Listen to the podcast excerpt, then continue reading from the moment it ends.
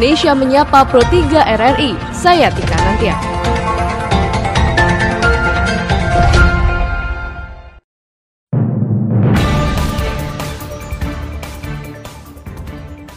Halo pendengar, selamat hari Kamis tanggal lima Maret dua ribu dua puluh di podcast R R I Program tiga Indonesia Menyapa Anda.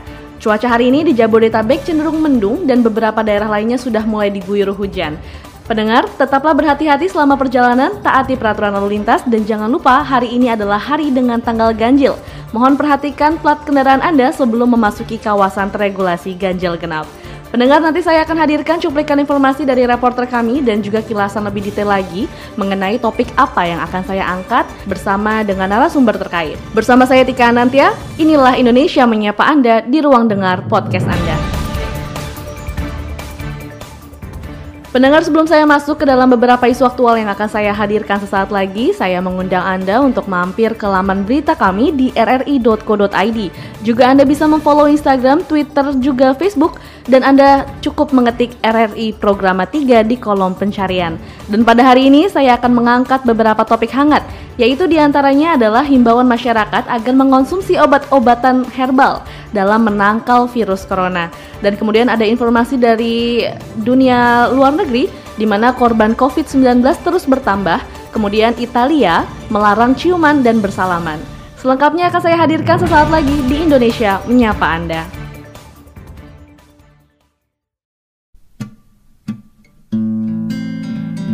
Pendengar, Ketua Pengurus Besar Ikatan Dokter Indonesia atau P B I D, Abid Kumaidi, ini menyebut bahwa obat herbal dan rempah seperti jahe merah, kunyit, dan temulawak dapat meningkatkan imunitas untuk melawan virus. Ungkapan yang sama disampaikan juga oleh peneliti Universitas Airlangga, Khairul Anwar Nidom, yang menyatakan bahwa tanaman dengan kandungan kurkumin dapat menangkal virus, termasuk juga virus corona. Selengkapnya akan disampaikan oleh Rizky Supermana.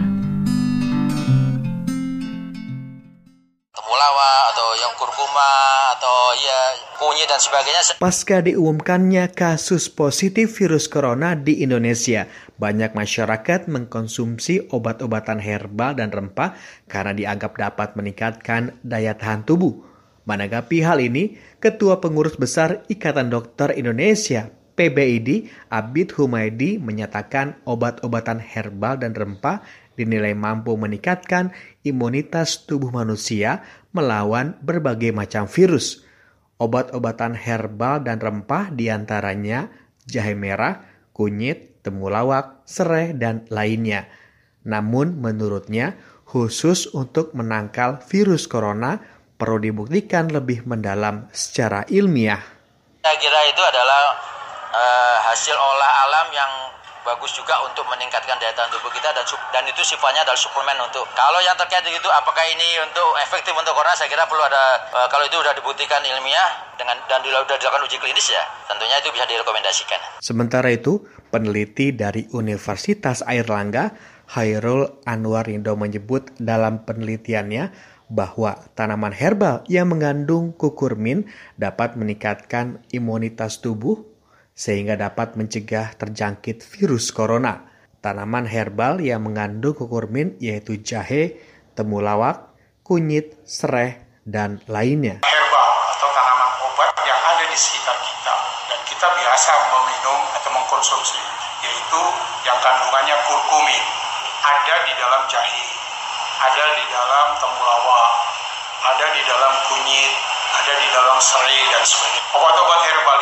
Khairul Anwar Ridho menambahkan virus dapat dicegah dengan meningkatkan sistem imunitas tubuh karena virus tidak dapat menyerang suatu tubuh jika sistem imunitasnya kuat. Masyarakat juga diharapkan menjaga perilaku hidup bersih sebagai upaya mencegah terjangkit virus corona. Biasa diminum oleh masyarakat kita. Jadi sebetulnya masyarakat kita sudah melakukan pencegahan. Ya pendengar, fenomena naiknya lagi obat herbal dan rempah yang diutamakan untuk menangkal virus dapat meningkatkan imunitas untuk melawan virus corona, ya. Ini uh, cukup menarik karena uh, biasanya kalau obat tradisional seperti itu suka ditangkal ya oleh para dokter. Namun ini justru dianjurkan Lalu bagaimana pendapat kami? Kami akan hadirkan dalam bentuk komentar yang disusun dan disampaikan oleh redaktur senior R R I, Widi Kurniawan. Selamat pagi pendengar. Salah satu karakter virus corona covid sembilan belas atau covid sembilan belas adalah datang tidak diundang dan pergi tanpa pamit. Ia serupa dengan virus influenza, setelah siklusnya empat belas hari akan hilang dengan sendirinya. Hanya saja persoalannya, seberapa kuat tubuh bertahan selama empat belas hari akibat serangan virus corona. Karena itu menurut dokter Terawan Agus Putranto, Menteri Kesehatan Republik Indonesia, hal paling penting adalah menjaga daya tahan dan imunitas tubuh. Hanya dengan tubuh yang memiliki imunitas kuatlah maka virus corona tidak akan hinggap. Ataupun bila hinggap tidak akan merusak jaringan organ di dalam tubuh, utamanya adalah sistem pernafasan. Selain vitamin ataupun asupan gizi yang lain, salah satu yang dipercaya mampu meningkatkan daya tahan tubuh dan imunitas tubuh adalah konsumsi herba, jamu-jamuan, dan rempah. Dalam beberapa hari belakangan, persediaan jahe merah dan kurkuma atau temulawak sempat terbatas karena ada peningkatan permintaan. Kedua rimbang tersebut termasuk yang dipercaya masyarakat meningkatkan imunitas tubuh. Selain itu, sesungguhnya di masyarakat juga sudah dikonsumsi beragam herbal seperti sereh, jahe, kunyit, kayu manis, dan beragam yang lainnya. Umumnya masyarakat mengkonsumsinya berdasarkan literatur umum di media massa, internet, maupun cerita dari mulut ke mulut sebagai warisan tradisional. Secara umum, literatur tersebut memang memberikan informasi tentang manfaat dan khasiat herbal tersebut, dan itu dijadikan rujukan oleh khalayak luas. Upaya tersebut tentu patut diapresiasi, sebab ini merupakan upaya preventif dan masyarakat membangun sendiri daya tahan tubuh dan daya tahan lingkungan masyarakatnya. Bila upaya ini terus dilakukan, maka akan memunculkan ketahanan nasional yang sangat baik. Hanya saja, pemerintah tidak boleh hanya menyerahkan kepada masyarakat untuk berupaya meningkatkan daya tahan dan imunitas tubuh semata. Pemerintah harus hadir memberikan edukasi dan fasilitasi ketersediaan produk secara memadai. Kandungan, cara, dosis, dan ukuran tentu harus disampaikan secara detail. Harus ada proses edukasi. Upaya ini penting agar muncul simbiosis mutualisme. Pemerintah pun pada gilirannya tidak memerlukan anggaran dan sumber daya besar untuk mengantisipasi persebaran virus corona, sebab masyarakat sudah melindungi dirinya sendiri. Namun, masyarakat tetap perlu diedukasi bahwa melakukan pemeriksaan ke instansi pelayanan kesehatan tetap jauh lebih penting bila mendapati dirinya tidak sehat dengan ciri-ciri seperti influenza yang disertai dengan gangguan pernafasan. Demikian komentar, selamat pagi. Pendengar, selesai dari Presiden Joko Widodo mengumumkan bahwa ada virus corona yang menyebar di Indonesia, para ahli kesehatan mencoba memberikan beberapa info cara untuk mencegah virus tersebut menyebar ke tubuh. Salah satu cara yang diberikan yakni dengan mengonsumsi obat herbal dalam kehidupan sehari-hari. Nah, obat herbal yang dimaksud adalah seperti jahe, serai, kunyit, dan juga temulawak. Dan menurut ahli tanaman obat, herbalis, sekaligus pendiri dan pengasuh Lembaga Pendidikan Kedokteran Terapan dan Pengobatan Nasional Indonesia, Muhammad Anovi Alni, ini mengatakan bahwa jahe sangat baik untuk kesehatan tubuh dan jahe sendiri dapat meningkatkan imunitas tubuh atau pertahanan tubuh itu sendiri. Jahe memang dipercaya ya, meningkatkan imun tubuh serta membasmi virus. Mm-hmm. Ya, okay. Sebenarnya tanaman ini sangat baik digunakan buat tubuh ya, uh, meningkatkan uh, imunitas tubuh, mm-hmm. ketahanan tubuh itu sendiri. Jahe dan tanaman herbal yang lain itu sendiri sebenarnya terdapat antivirus yang dipercaya dapat meningkatkan daya tahan tubuh serta dapat mengantisipasi melindungi tubuh dari influenza. Afni juga menambahkan bahwa herbal yang paling baik adalah jahe merah karena tingkat antioksidannya lebih tinggi. Walaupun jahe biasa itu juga bagus untuk kesehatan, namun jahe merah yang diutamakan. Kemudian ia juga menambahkan bahwa sebenarnya semuanya harus bijak dalam penggunaannya, karena jahe merah sendiri itu memiliki efek lebih kuat atau lebih panas jika penggunaannya berlebihan. Nanti akan ada efeknya kepada lambung. Dan ia memberikan tips bahwa takarannya sendiri dalam satu hari maksimal dua ratus gram. Dan hal tersebut dikarenakan banyak orang yang tidak semuanya cocok dengan obat ini. Ada pula pendengar yang lambungnya tidak kuat. Sehingga kalau menggunakan obat ini, ini dianggap bisa terlalu panas. Dan Anovi juga menjelaskan bahwa pengolahannya lebih baik digeprek dan tidak usah dibuang kulitnya. Jadi cukup dibersihkan saja, lalu direbus dengan tanaman lain seperti kencur dan kunyit yang masing-masing beratnya lima puluh gram. Kemudian ditambahkan dengan kayu manis, gunanya adalah untuk menormalisasikan asam lambung. Lalu kemudian semua bahan direbus dalam satu liter air. Jadi wadahnya juga mesti steril dari yang menyebabkan meningkatnya virus. Ya, ya, ya. Hmm, contohnya nah, apa? Jadi disarankan apa nih Pak Anovi? Wadah yang digunakan? Saya menyarankan ya, ya dari tanah liat atau dari N M L. Oh, tanah liat atau kendi berarti apa ya kendi? Kendi atau sekarang yang dari kaca ya N M L ya. Oh, hmm. dari kaca, oke. Okay. Ya, jangan yang dari aluminium. aluminium. Jangan aluminium ya. Air herbal ini, pendengar, bisa dikonsumsi dalam satu hari dan diminum tiga hari sekali, yakni pagi, siang, dan malam hari. Dan lebih baik dicampur dengan madu atau gula aren secukupnya jika Anda ingin meminumnya. Selain itu, pendengar, jika memang Anda nih sudah terlanjur batuk atau demam, jangan khawatir, Anda juga bisa mencoba resep dari campuran air yang tadi ya. Dan resep itu pun dianggap sangat bagus untuk melawan virus yang bahkan sudah masuk ke dalam tubuh kita. Pendengar, kita beralih ke informasi luar negeri. Ini masih sekitar dengan virus corona ya, yang saat ini sudah menyebar kabarnya ke seluruh dunia, di mana pemerintah Italia melarang masyarakatnya untuk melakukan ciuman dan bersalaman atau berjabat tangan. Pelarangan tersebut dilakukan untuk melakukan pencegahan dan membatasi penyebaran dari virus corona. Selain itu, pemerintah Italia juga menutup semua sekolah dan universitas serta akan menyiapkan langkah-langkah darurat guna memperlambat penyebaran dari virus corona ini.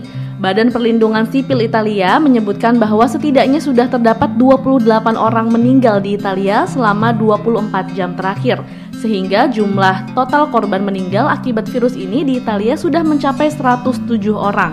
Jumlah kasus virus corona yang muncul tiga belas hari lalu di Italia ini terus meningkat, dari yang jumlahnya dua ribu lima ratus menjadi tiga ribu kasus pada hari Selasa tanggal tiga Maret dua ribu dua puluh kemarin.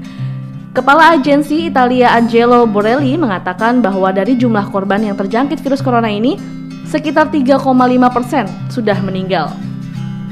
Sementara itu, Menteri Pendidikan Italia Lucia Azulina mengatakan bahwa sekolah-sekolah dan universitas di seluruh Italia akan ditutup mulai hari Kamis, yaitu hari ini, setidaknya hingga lima belas Maret.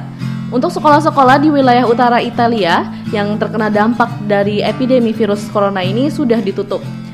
Wakil Menteri Ekonomi Laura Castelli mengatakan jika pemerintah menjadi masalah yang akan terjadi di masyarakat Italia, dan untuk itu pihaknya sedang mempersiapkan arahan untuk para orang tua untuk tinggal di rumah sambil bekerja dan juga menjaga anak-anak mereka.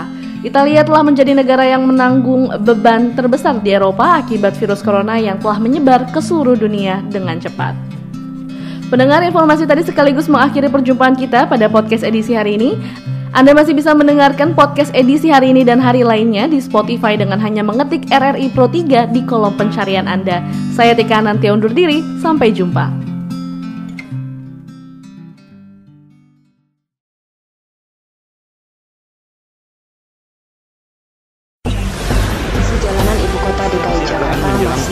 Kumpulan peristiwa hari ini di Pro tiga.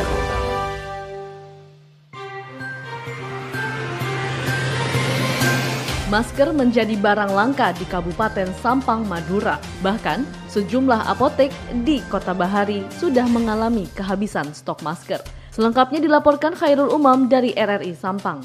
Masker menjadi barang langka di Kabupaten Sampang, Madura. Bahkan sejumlah apotek di Kota Bahari sudah mengalami kehabisan stok masker. Ini terjadi setelah merebaknya dampak virus corona di Indonesia yang dinyatakan dua warga Depok, Jawa Barat dinyatakan positif virus corona. Asisten apoteker Kimia Farma di Jalan Raja Wali, Kota Sampang, Rizka mengatakan kelangkaan jumlah masker di Kabupaten Sampang merupakan dampak dari banyaknya pembeli. Sejak kabar penyebaran virus corona di Cina, menurutnya pembeli masker di Kabupaten Sampang meningkat pesat. Bahkan kini pihak apotek membatasi pembelian masker dengan satu konsumen diperbolehkan maksimal membeli lima lembar masker. Karena Rizka mengaku sulit untuk mencari distributor sebab banyak yang kosong. Kosong sejak kasus corona itu, waktu Cina itu sudah kosong, susah dari distributor.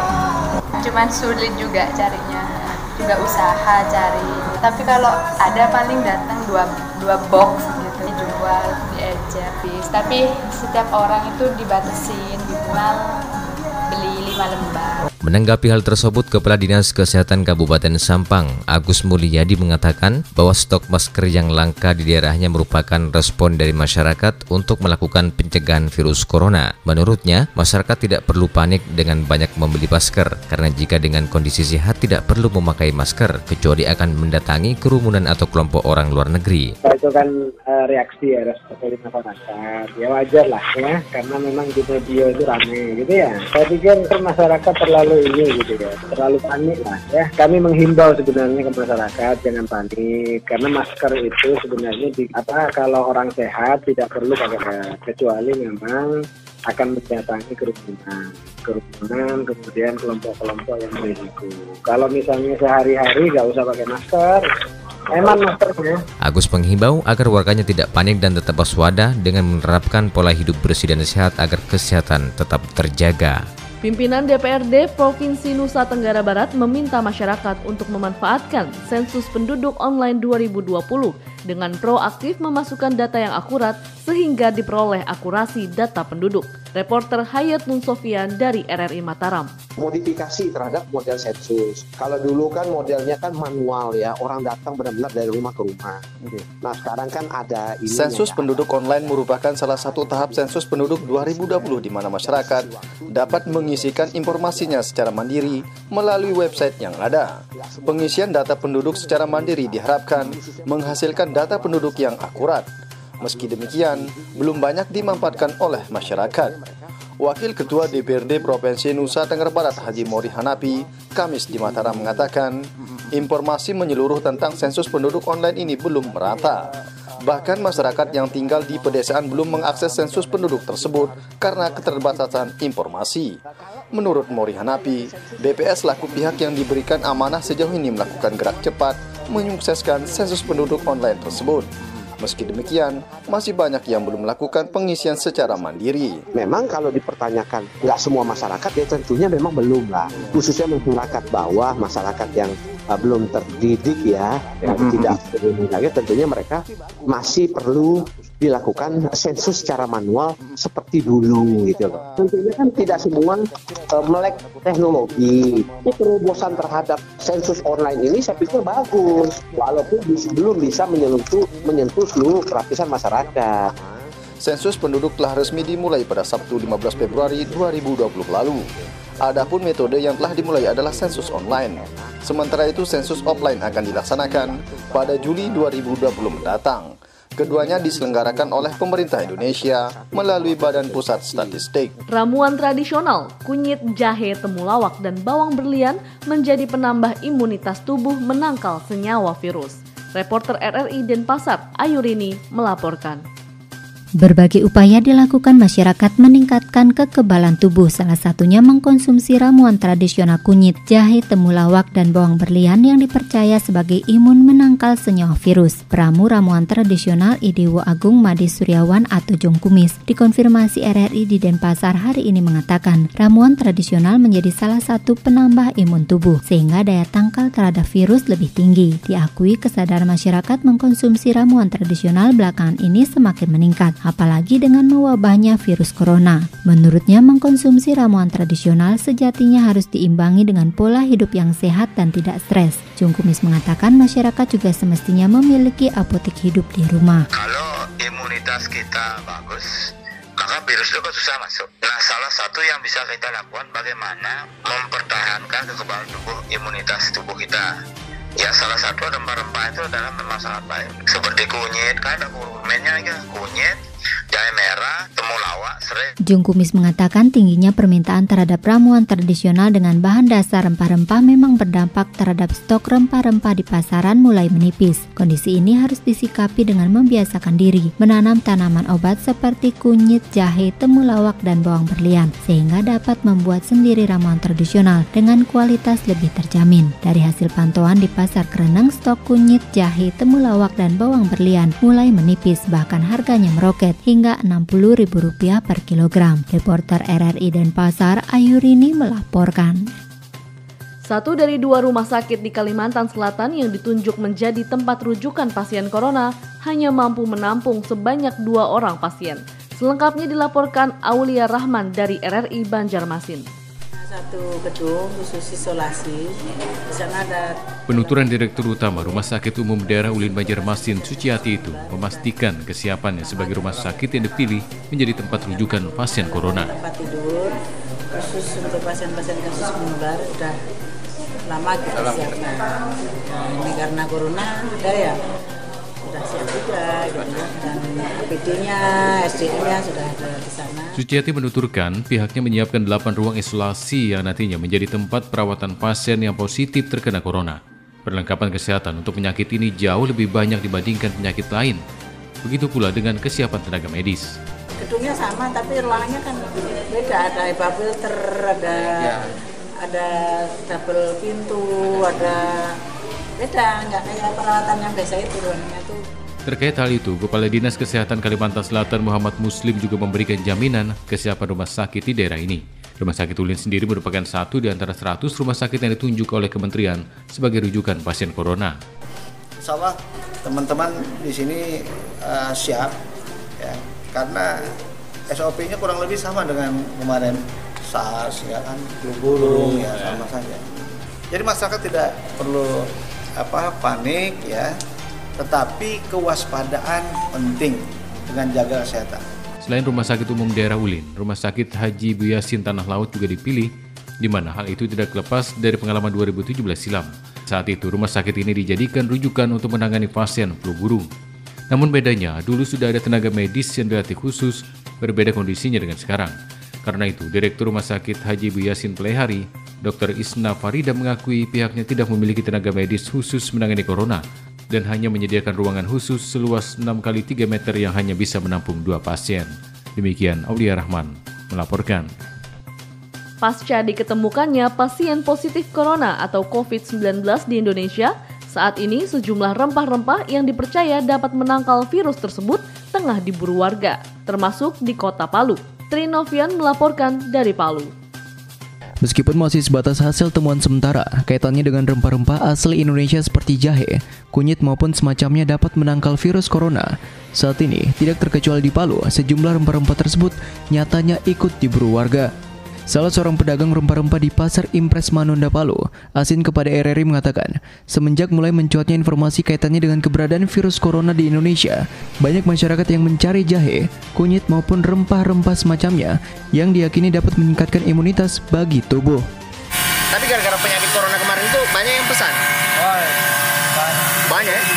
Dalam satu hari ini berapa? Double loh. Sekarang ini tadi tiga karung habis. Tiga karung langsung habis.